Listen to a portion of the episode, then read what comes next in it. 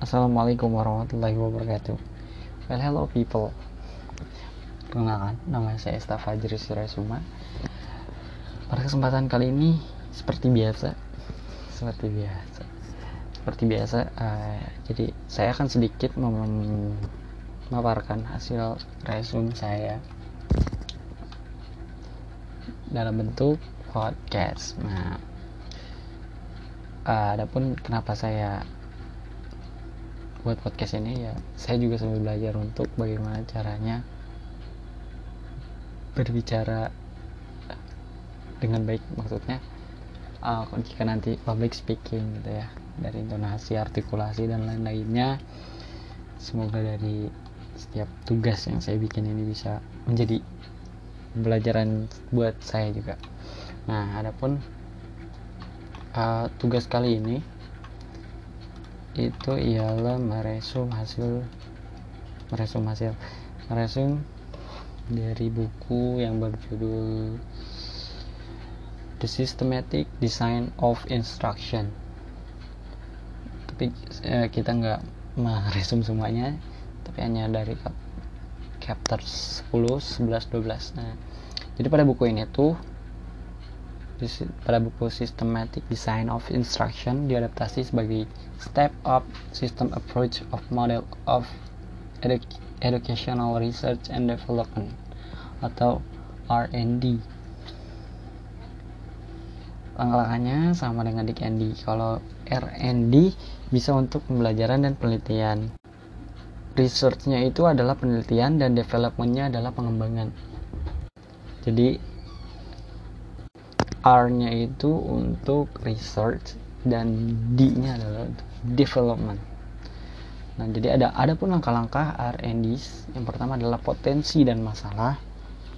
Yang kedua mengumpulkan informasi, yang ketiga desain produk, yang keempat validasi desain, yang kelima perbaikan desain, yang keenam uji coba produk, yang ketujuh revisi produk, yang kedelapan uji coba pemakaian, yang kesembilan revisi produk lanjut, yang kesepuluh pembuatan produk massal. Nah, selanjutnya ada pun langkah-langkah dalam pengembangan instruksi.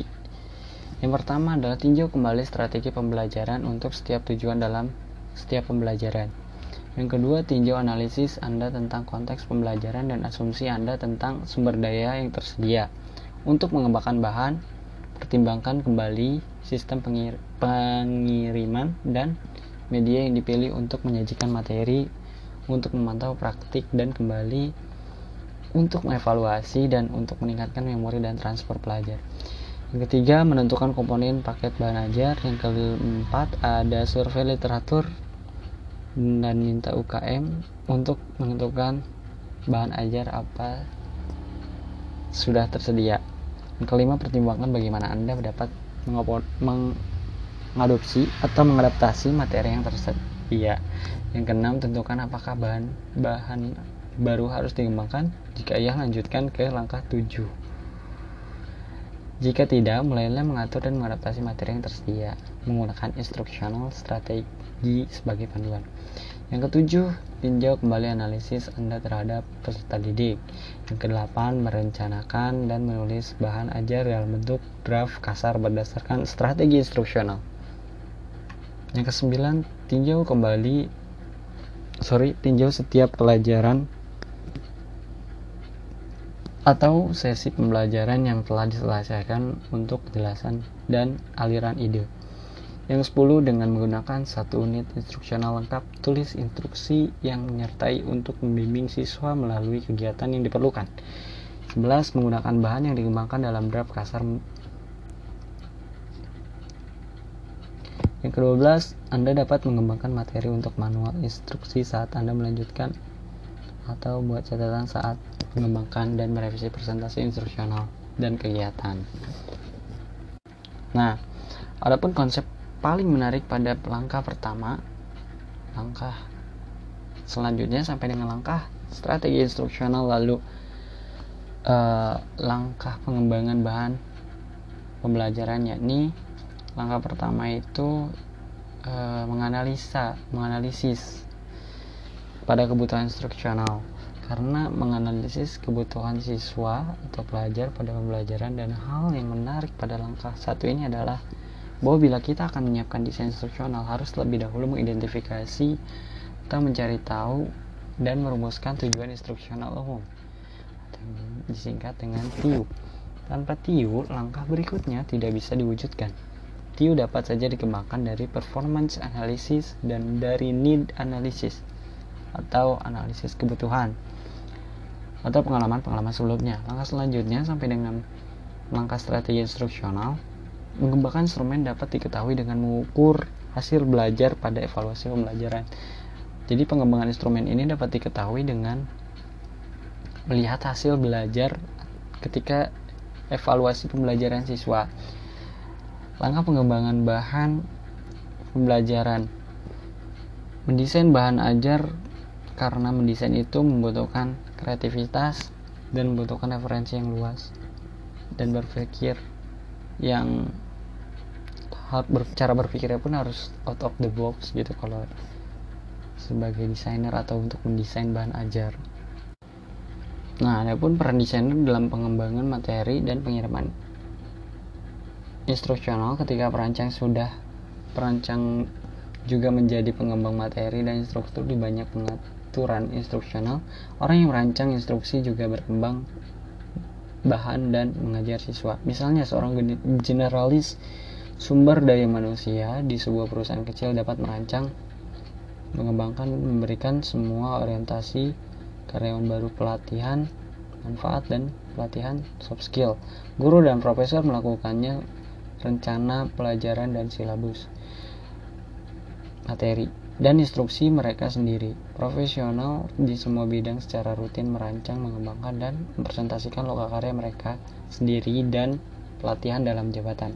Ketika desainer juga mengembangkan dan instruktur, mereka mengambil perbedaan tanggung jawab, mengajar berdasarkan jenis bahan yang ditentukan dalam instruksi strategi nasional Ketika instruktur merancang dan mengembangkan materi individu atau materi yang dapat disampaikan secara independen dari instruktur, peran mereka dalam penyampaian instruksional bersifat pasif, tetapi peran mereka sebagai fasilitator sangat aktif. Di dalam hal ini, tugas mereka selama instruksi adalah untuk memantau dan membimbing kemajuan siswa melalui materi. Siswa dapat maju dengan kecepatan mereka sendiri melalui komponen paket instruksi setelah mempertimbangkan kembali sistem pengiriman dan pemilihan media. Nah, namun dalam pengaturan desain instruksional, uh, jadi ada skalanya nih kalau misalkan dalam pengaturan desain instruksional yang skalanya lebih kecil, satu individu mungkin bertanggung jawab untuk lebih dari satu fungsi. Jadi satu individu itu memegang tanggung jawab atau uh, bertanggung jawab atas dua fungsi. Jadi maksudnya dia kerjanya tuh double gitu gak hanya misalkan di kerjaan A, A aja jadi pegang A B gitu. Jadi kalau skalanya kecil ya kalau misalkan pengaturan di instruksionalnya skalanya kecil. Sedangkan kalau misalkan dalam pengaturan yang lebih besar atau skalanya lebih besar beberapa individu dapat ditugaskan untuk setiap fungsi. Jadi satu individu ya satu. Misalkan satu individu di A satu individu di B gitu. Jadi semakin besar apa namanya semakin besar dalam pengaturannya gitu semakin banyak individunya dan individu akan memegang satu dari setiap fungsinya gitu. Nah mungkin hanya itu saja yang dapat saya sampaikan. Semoga uh, dapat ada yang bisa diambil gitu ya semoga bermanfaat. Karena lebihnya mohon maaf